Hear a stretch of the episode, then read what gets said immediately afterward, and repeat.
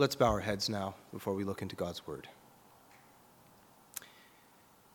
Heavenly Father, we come before Thee as needy children, knowing that Thou art the source of all things. Everything flows from Thee, even our very life. We know that every good and, perfect gift comes down from above. And so, Heavenly Father, we turn to Thee not just for physical needs, for things like healing and, and restoration, um, for uh, uh, financial needs or, or other things that touch this life, but also for our spiritual needs. We know there's an inner man inside of each one of us that longs to be reunited uh, with its Maker. Heavenly Father, speak to us now, even as Thou art speaking through many other preachers in many other countries throughout this entire world, perhaps where thy word is going forth. Let it go forth effectively there as well as here. And may thy Holy Spirit be present now among us. We pray these things in Jesus' name. Amen.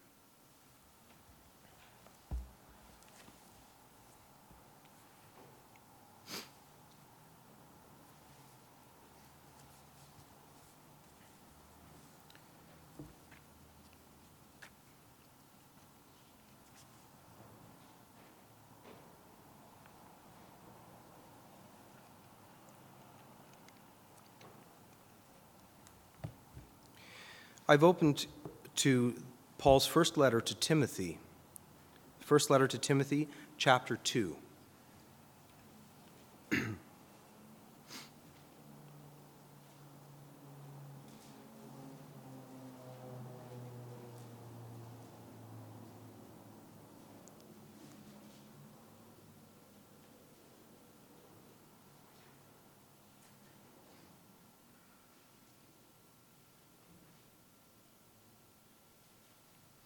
Like to read from the second chapter into the third as well.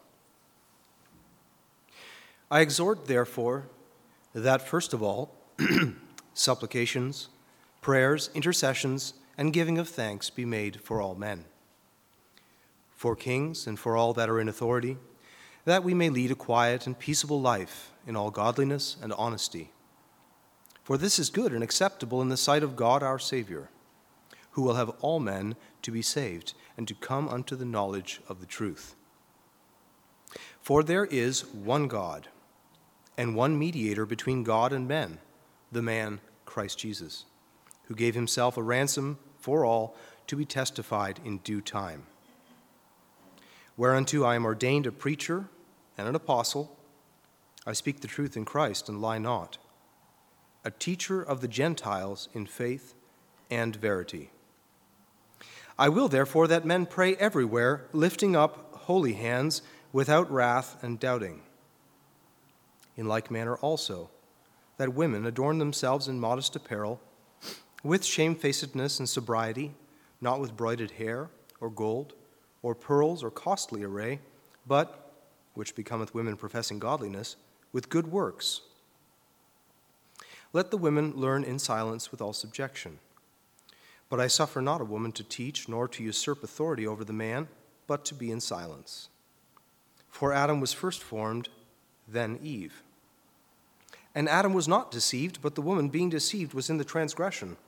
Notwithstanding, she shall be saved in childbearing if they continue in faith, and charity, and holiness with sobriety. This is a true saying. If a man desire the office of a bishop, he desireth a good work.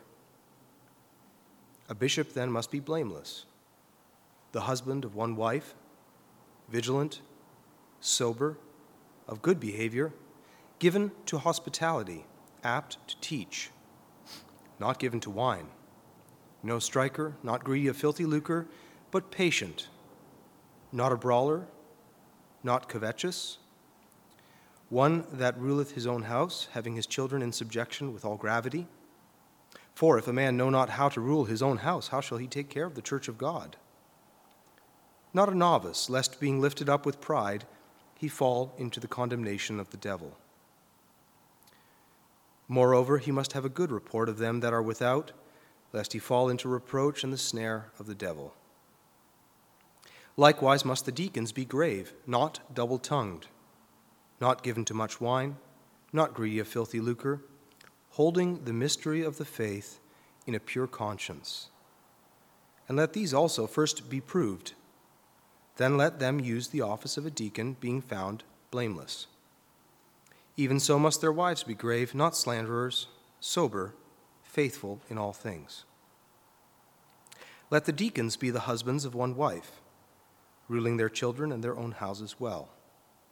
For they that have used the office of a deacon well purchase to themselves a good degree and great boldness in the faith which is in Christ Jesus. These things write I unto thee, hoping to come unto thee shortly. But if I tarry long, that thou mayest know how thou oughtest to behave thyself in the house of God, which is the church of the living God, the pillar and ground of the truth. And without controversy, great is the mystery of godliness. God was manifest in the flesh, justified in the Spirit, seen of angels, preached unto the Gentiles, believed on in the world, and received up into glory. I've read both chapters 2 and 3 of 1 Timothy. That I didn't really premeditate the scripture for this morning. I just began flipping. But this chapter is a very, these chapters are a very important cornerstone of Christian doctrine, one that is being neglected to the church's peril. It's very much against the spirit of the times. begins with these words I exhort, therefore, that first of all, supplications, prayers, intercessions, and giving of thanks be made for all men. And then it goes on for, to add uh, specificity to that for kings and for all that are in authority. Let's stop there for a moment. Does that sound current? Not at all. Not at all. Authority figures, it seems, are now being made to be dragged down whether authority figures in government, within the family, within the church. Authority is a dirty word. Self determination is the rule of the day. Figure it out for yourself.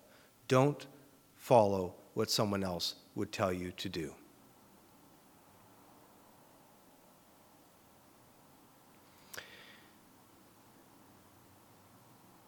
You know, the internet is an interesting place. I've observed something very interesting over the last number of years. In our face to face dealings, we are increasingly walking on eggshells when we speak with people. We have to be so careful what we say, how we say it, and how it may be interpreted. That's one side of things. And you can be called out in front of the House of Commons from what you, for what you may have been said in, in private somewhere uh, in what was maybe meant in jest, and it becomes a big political issue. That's one side of things. But on the other side, if you go online and you look at, say, a news story that has a comments section at the bottom, the vitriol and, and hatred and uh, horrendous name calling and filthy language that is spewed out in the comments section is appalling. What a contrast to what's expected from us in a public arena, in the workplace or in the school, in the House of Parliament, if we talk about the government of the, of the land, and what comes out when you're an anonymous commenter in cyberland. Interesting.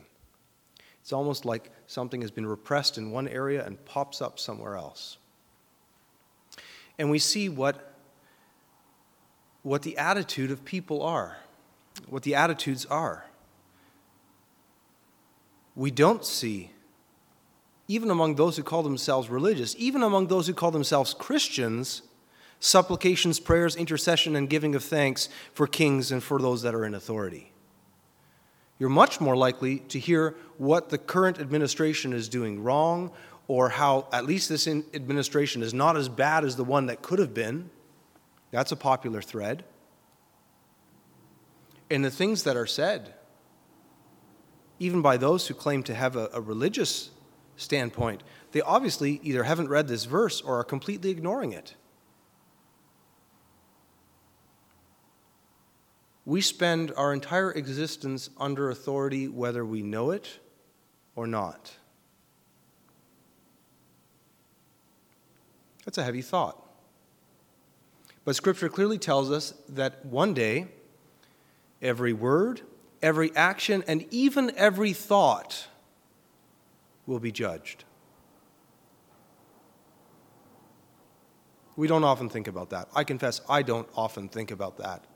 And sometimes the things that I say, or even the things that I do, or especially the thoughts that I might have, I would not want exposed before a, a multitude listening at that court date with the judge of all the earth. But this is what we're asked to do. It was once said, and I like this quote one can ignore reality. You can ignore reality, but you cannot ignore the effects of ignoring reality. I'll say that again. You can ignore reality, but you cannot ignore the effects of ignoring reality. Do you want to understand the social ills in this world? Look at this chapter. God lays it out for us. As much as it may not be very appropriate for our time, this is the pattern.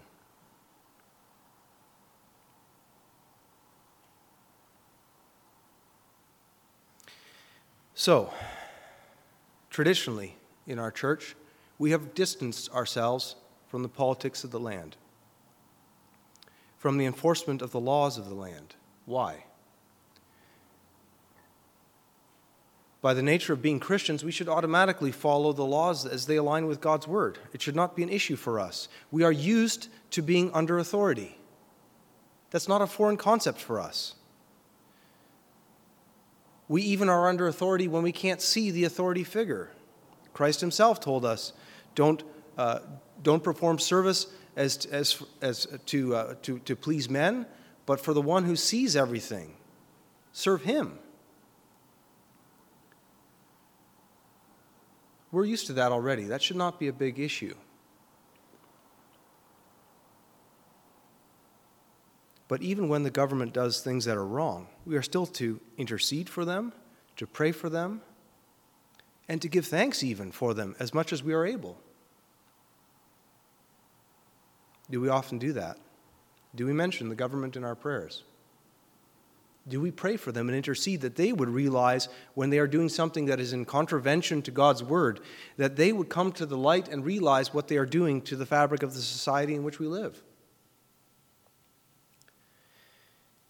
Our children attend the public school. I know that's not a popular choice for every family, and each family should make those choices according to the dictates of their conscience and what they read in God's Word. But we've chosen to put our children, at least for now, in the public school system. One of the things we do at the beginning of each year is write a letter to the teacher explaining that we not only appreciate what they're doing in, in teaching children, but that we support it as well. But that in supporting it, we also want to let them know a little bit about our family and our perspective.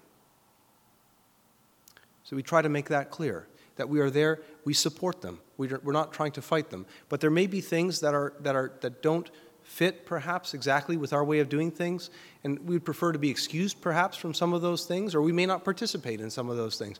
And the interesting thing is, the teachers have been very, very supportive of this. They've received it very well.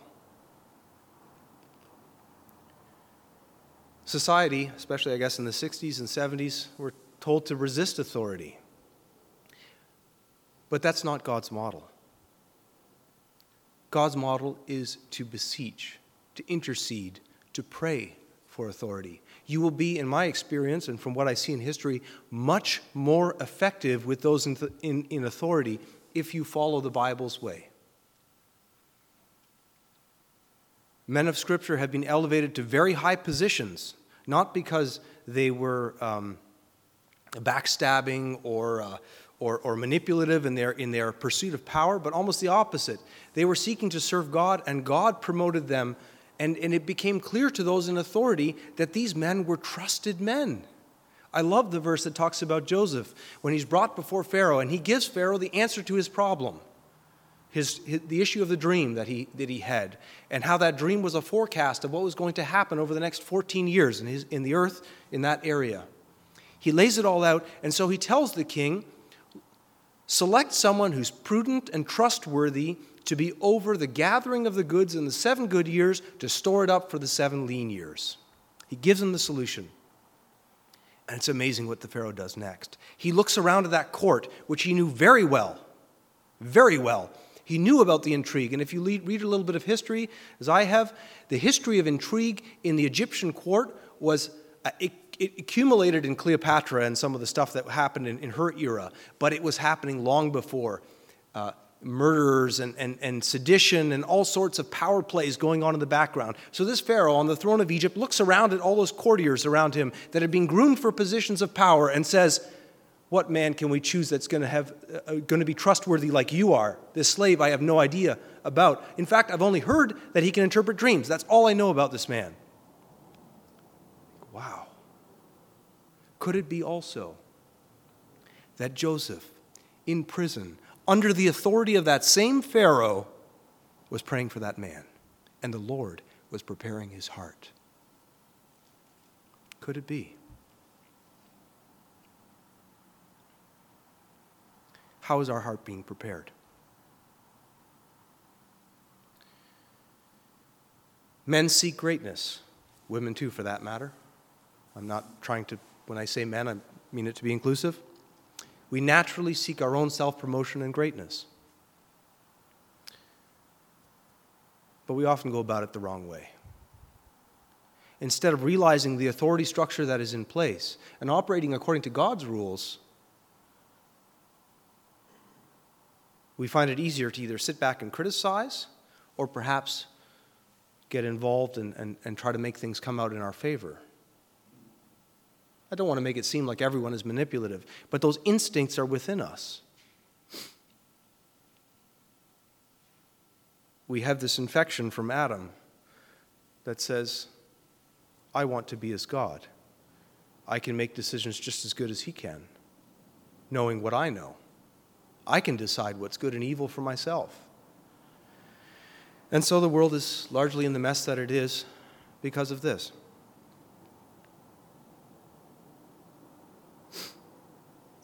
We are to live a peaceable life in all godliness and honesty. That, in and of itself, if we were to live in that way, is both good and acceptable in the sight of God.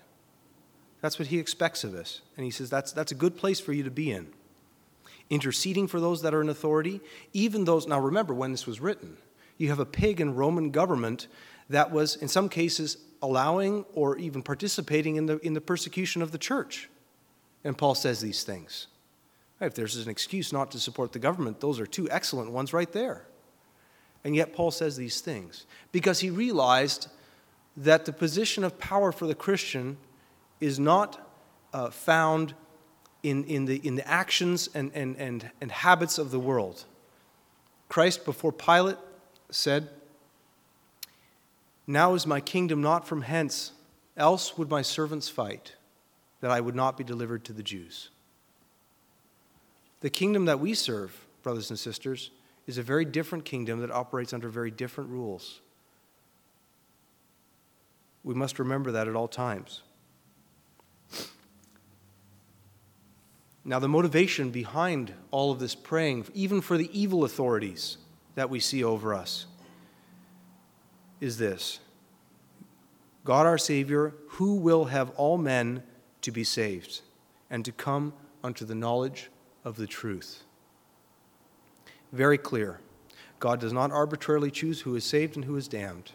He wishes all men to be saved, and we should pray for the salvation of all men. Does that mean that all will be saved? No. Why? Because God has allowed us free will. It's that simple. In His sovereignty, in his position of power and authority, he says, I give you the right to choose. You can accept or you can reject. That choice is up to you. I will not force myself upon you. Now, some have called that weakness, but I don't think that is at all. In fact, it's only one who is supremely confident of his authority that allows the ones under his authority to choose.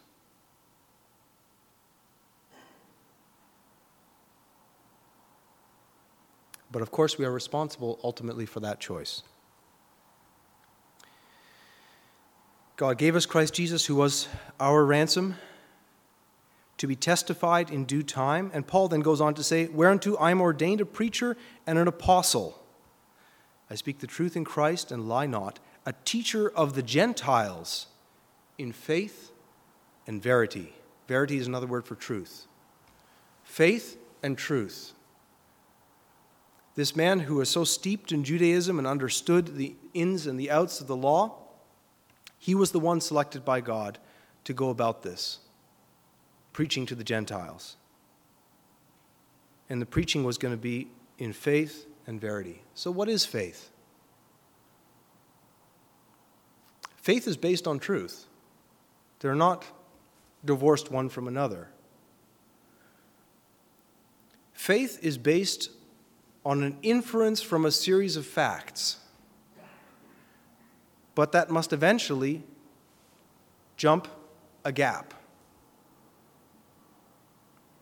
What does that mean? I heard it explained this way there is a subatomic particle called a neutrino. The neutrino cannot be seen, measured, or weighed. Yet, what we know about the laws of science and physics when placed together in a chain, will lead one to the assumption that not only that there is a neutrino, but we can say with a high degree of certainty that we know many things about it, having not seen one, weighed one, measured one. How does it work for us? I explained it this way a little while ago to someone I was speaking with. The Word of God, compiled over thousands of years by some 40 to 50 authors, I can't remember the exact number, both Jew and Gentile, tells me some amazing things about myself. It explains myself to myself. It shows me why I desire the good, yet find myself doing the evil. Why these, these things wrestle within me, and why I need a Savior who can change my very nature it rings true in every point that I can test it on myself. Now, in nature, I can look outside and I can see evidence for design. I can see evidence for origin. Even science will give you that. They say that there was a time where uh, matter and energy did not exist, there was a beginning. So I take all of these things, both the things that I know about myself and the things that I can see in the world and test by laws, not theories, but by laws of science. I place all of these things together and I say, there must be a God. But further to that, I say that that God that exists must be the God of the Scripture because what He has explained to me about myself. And therefore, the things that I cannot test, about him, the things that he simply reveals through his word, I am inclined to trust and believe as true based on what I already know. Truth and faith. It really is not all that unreasonable. In fact, it's downright scientific. These are the things that we believe based upon uh, what, we, what we see. So, now when we continue reading, and I realize time is, is getting away from us, and I would like to just touch on a few things. I don't want to meditate on each of the points. But it tells us something now about relationships in the family, in the church, and in the authority structure of the church, which are two very dirty words in today's world. The things here seem hard to take for a 21st century person, especially for the ladies It talks about adorning for the women. It talks about a secondary, it would seem, a secondary place in God's plan. But that's not it at all. Do you realize that at one point in time after the creation, there was one being, Adam, which had all the attributes God intended for humanity within him? But he was alone. So, what does Scripture say? Does it say that God reached down and grabbed some more dirt, some more clay, and breathed into it and made a woman for Adam? No. It says he took from Adam, from his side, a rib and fashioned Eve. Now, the scientific mind, of course, will reject these things. But think about this now as a picture of something else. I heard it explained this way on my wedding day. He didn't pick a bone from the man's head that women would be over him. He didn't pick a bone from his foot that women would be under him. He picked a bone from his side, close to his heart, that she would be by him. You see, at one time, both attributes of men and women were contained in that one perfect man. Adam had all of those attributes, I believe. From Adam, this piece was separated out into a separate being that Adam could relate to. And so the attributes, instead of being concentrated in one, were now shared between two. And God intended that the two would be one. That the true picture of what God was trying to communicate about man, about putting his very character and essence into this creation of his, would be best explained by a man and a woman. You would see both God's tenderness and empathy. You would see also his strength and authority. And together, this picture is to be. You see, what the modern feminist movement has missed is the beauty of God's design. The authority was never, the, the man was never to oppress the woman. They were to be complementary to each other, beside each other, fulfilling roles that the other could not perform. Not effectively. So, what has Satan done? He's taken these things and he's distorted them and he's perverted them and he's used them also to rip apart the family that God created in the beginning. This is God's answer to putting things right again. And though it may stick in your throat a little bit when you look at it the way that it's written out here, this is the intention of God's design. You ignore it at your own peril. I mentioned before tools. Tools are designed for specific purposes to fit a specific task. Yes, I can use a wrench to drive a nail if I really need to but it's not an effective tool for it. The thing designed for the purpose. You cause damage sometimes when you use the wrong tool for the job. And I think this is what we're seeing also in our culture a breakdown of these things. There is nothing more beautiful and secure in human relationship than a properly functioning family. The children are happy. The couple willingly serve each other. The man is willing to lay down his life for his children and his wife. Everyone takes their part, and it's the whole. The whole. You see, Satan's managed to divide these two roles and focus on them individually in isolation. That was never God's intent.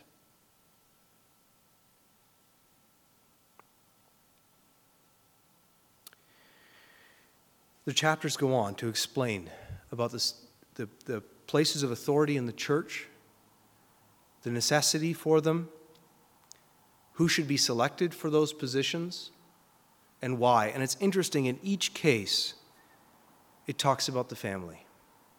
For if a man know not how to rule his own house, how shall he take care of the church of God? You never take a junior and promote him directly to CEO. There's always a process of steps, of training, of vetting, of testing that eventually results in more and more authority. And so it is in the church. Do you realize that Christ followed the same path as well? It tells us in Hebrews, he learned obedience by the things that he suffered. He went through the hardest series of tests that man has ever endured, and he passed with flying colors. How do we know that? Because God resurrected him from the dead, and he says, it says he has been given a name that is above every other name, that at the name of Jesus Christ, every knee would bow. He did it all right, in spite of everything being against him. He proved himself. Now it says, He is the head and we are the body. That is meditated on in other places. The body of Christ is still here, is still ministering as He did when He was here. These elements, we call this, this whole thing the church, the body of Christ. And of course, that is the universal body. We don't, we don't know the full extent of that. There are other believers in other places that are also following and serving Christ. And though it has been perhaps misunderstood in the past, even in our own denomination, I think we can all say with agreement that Christ Church is obviously much bigger than the Apostolic Christian Church. His work is still being performed. And the church itself is a microcosm of the larger church. There are, are building blocks within that structure which are the families, the little authority structures that are to be the church in miniature that the world can see. And those families get sent out into the, into the rest of the world six days a week that the world could see what God really intended, what He had in mind, how it should function. Our families should be pictures of that. I think it's an absolute travesty that in the evangelical church in America, I'm just going from those statistics because I know them a little bit better, that the divorce rate is about the same as it is everywhere else in the society. That's a shame. That tells me that a good portion of those that call themselves Christians are not Christians at all. If they cannot understand the basics of that relationship and the, and the relation to authority, how can it be? They are to be the picture to the world of what Christ is to his church. The head does not walk around without a body.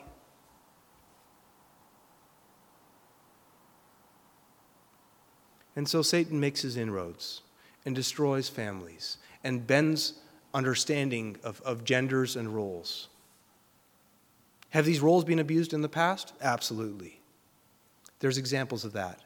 But where it functions properly according to the will of God, it's a thing of beauty. We all know families like that. We say, what a, what a lovely couple. It's just a joy to spend time with them and to spend time with their family and to see their children, how happy they are, how, how, uh, how content they are in their, in, their, um, in, their, in, their, in their home and in their identity. What a beautiful thing. We can acknowledge that. But often we don't like to see the reasons for that. We'd like to borrow a little bit of the world's way of doing things and mix it in and hope it comes out God's way. It doesn't work that way, brothers and sisters. It doesn't work that way. If you want God's blessings, you must do things God's way. In the home and in the church, it's no different.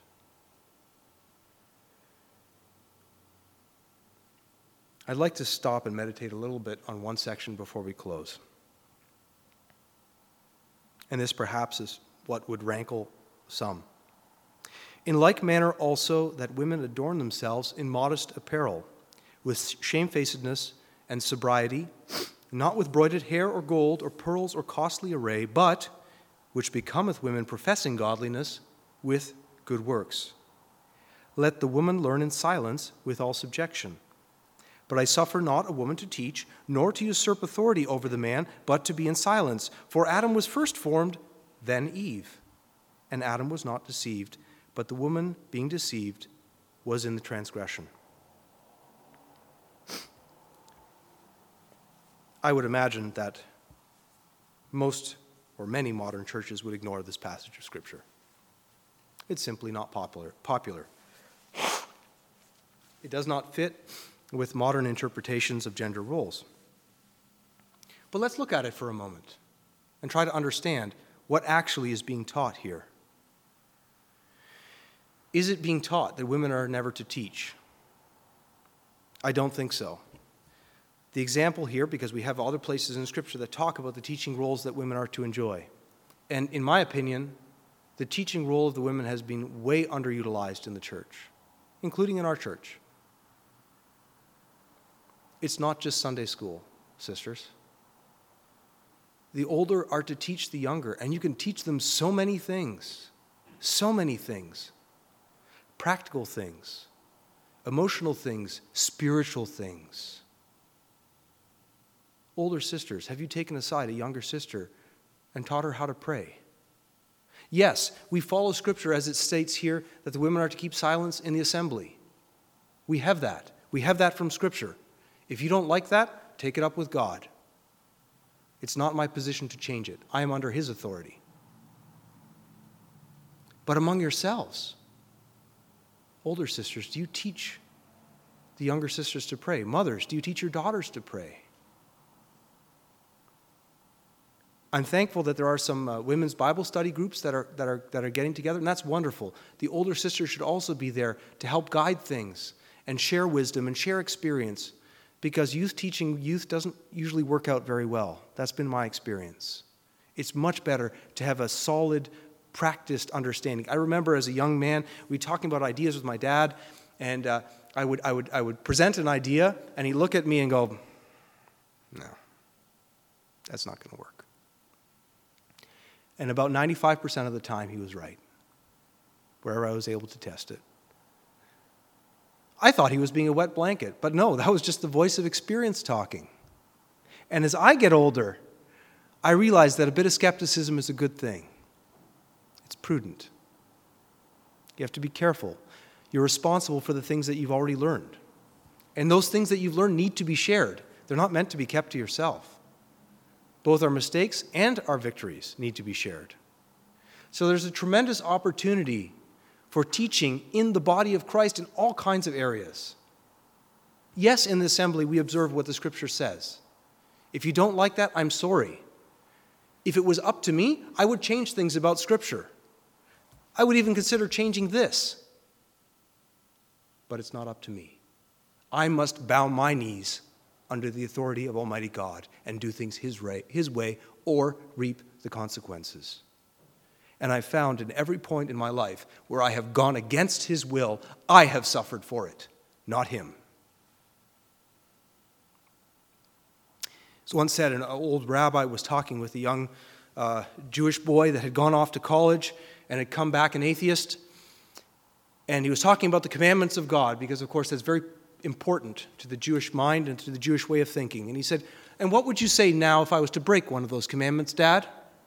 He said, You cannot break the commandments of God, they can only break you. And it's true. I've seen it lived out in lives. And the young here may be skeptical and sneer at these ideas. But if you wait long enough, you will eat those words and they will be bitter. I'm deadly serious. I've seen it lived out. You want to find happiness and fulfillment? You must do things God's way.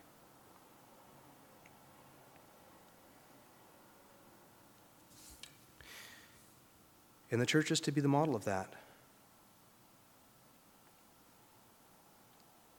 Some may bristle at the description of the women's appearance, that women adorn themselves in modest apparel.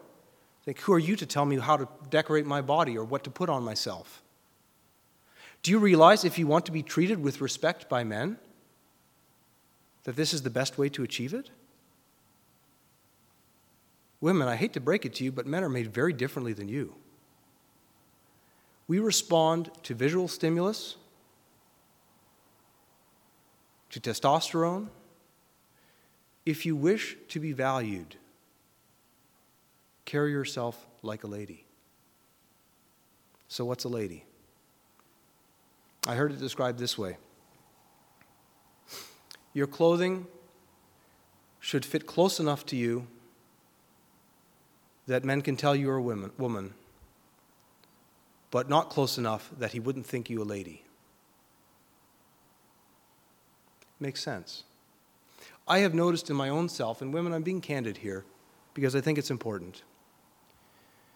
When I see a woman that's partially unclothed or mostly unclothed, it awakens in myself uh, drives and appetites that are very carnal in nature.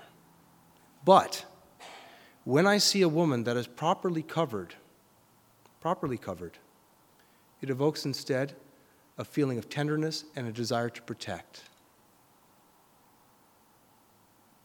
a woman that's dressed properly, that's being molested by other men, that gets my, that gets my blood boiling. That really bothers me. I want to intervene. You have no right to take this beautiful thing and, and tarnish it, trash it with your words and actions. I'm telling you how men are made, at least in my experience. So, again, you can ignore these things that the Word of God writes and reap the consequences, or you can follow them and also reap the consequences. They're both there for us. These things that God gives us are not meant to be oppression, are not meant to be heavy. They're like a, a user manual for the human race. They're to show us what proper function is. Sometimes I get something and, and uh, buy something and start assembling it, and I don't look too closely at the directions. I've learned from experience that's a bad idea. I sometimes break something, and then you think, oh, dummy, why didn't you look at the instructions first? And now I'm learning, and by this point now, even when the kids get something, like, wait, we're going to read the instructions first. We're going to go by what the designer had in mind, and that way it'll function properly. It's no different for us. If you want a happy marriage, if you want a joyful family, if you want a fulfilling and vibrant church, you must do things God's way. There is no other way. I'm sorry. Sometimes I wish there were other ways, but that's not my call. That's not my call. Those that are older, I think this will ring true with you. You've seen how it works. You've seen how lives can be ruined by going the wrong way. Those that are younger, humble yourselves a little bit and look to those that are older that have seen some of those things and benefit from their experience. A smart man learns from his mistakes, but a wise man learns from the mistakes of others. May the Lord add whatever was lacking. Amen. Would a brother please select a hymn? I ask the other brother that's assisting to have a conclusion, and the reason that I do that is a couple things. One, I'm sure there's something that I've missed that could be better expounded on. And second, I think it's also a good way to put into practice what Paul taught that if one has a revelation, the other ought to remain silent so that the other would be able to share that. But in this case, I, I diverted a little bit from that, partially because there's something I think I should mention in conclusion. Why does this problem exist between men and women? Why is there the battle of the sexes? This is another point that I can test where the Bible has something to say, and I can test and see that what it says is true. In fact, the truth that the Bible reveals about the nature of the battle between the sexes, I don't think is revealed anywhere else. I've never seen it. The truth is this God said, when Adam and Eve sinned and they were put out of the garden, that there would now exist a power struggle between men and women. Why? Sin is death to relationship when sin entered, that perfect relationship, that side by side relationship, now had a wedge driven in between it, and there was going to be repercussions for those sins. God told the man, You are to be the one that's authority here. It was your responsibility to guard your wife, to watch out for her. You failed. It's on your head. It said Adam sinned, Eve was deceived, but Adam sinned. The woman is told, You need to now be in subjection to your husband. And the interesting thing about the way that the scripture says that is it, it seems to make it clear that the woman is not going to like that role of submission to the husband, and the man is going to try to dodge that position of authority that he's been given. It's interesting to see how that works. In the family, the man is much more likely, I think, to roll over on a lot of these things and just say, fine, fine, have it your way.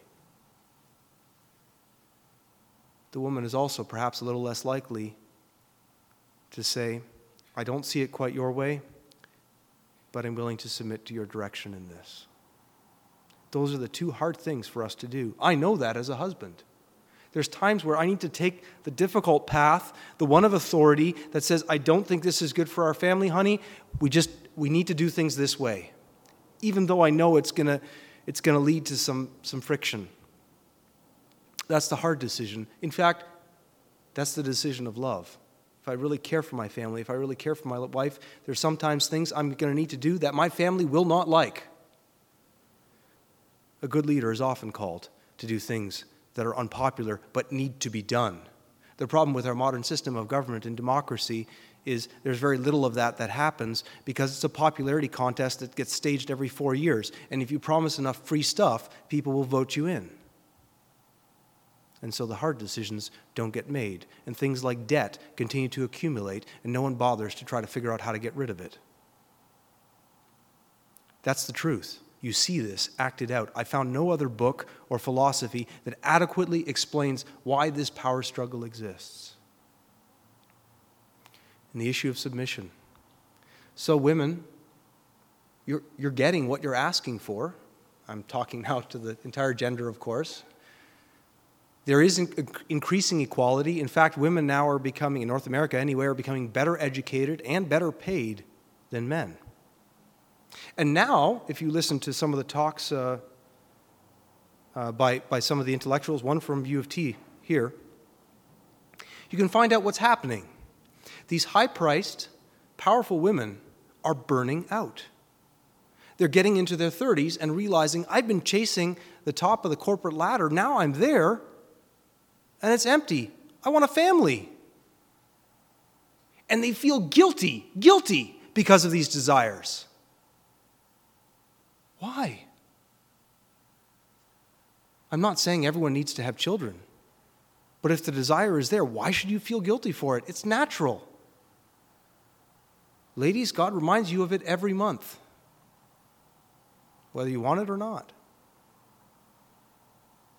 It's part of the design. Submission to God is hard for all of us, men and women. Men, it's hard to take the position of authority and do what's right. Women, it's hard to submit to men because we may not understand their direction at the time. But like our relationship with God, you need to trust the heart of the one making the decision. I don't always understand why God allows things to happen in a certain way, but I need to trust his heart. That's where faith comes in.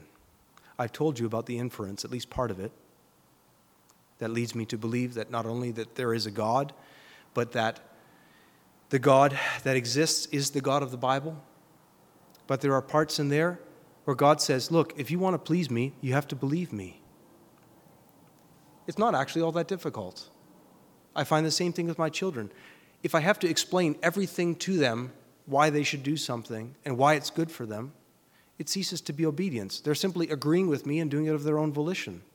But it does please me when I tell them, Could you please do this? And they do it without any questions. I say, Thank you. Do you know why I asked you to do that?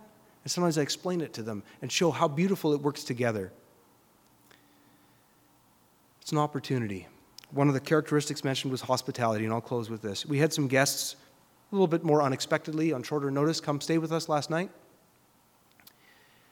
It was really nice for a change to see the older kids, especially pitching in, helping clean up and getting the house together. And at the end, I said, Look, do you see how nice it is when things are put, put away and, and things are in order and the house is clean? Isn't this so much nicer? Yeah. He said, And you know what?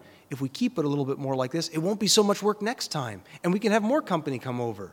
Yeah, we like that. I see how even situations like that can be useful to teach my children about how these things that God wants of us, that we would be hospitable, can be taught, and there are spiritual benefits for those things. Forgive me for going slightly over time. May the Lord add whatever was lacking, and I ask your forgiveness where I have not stated things correctly. Amen.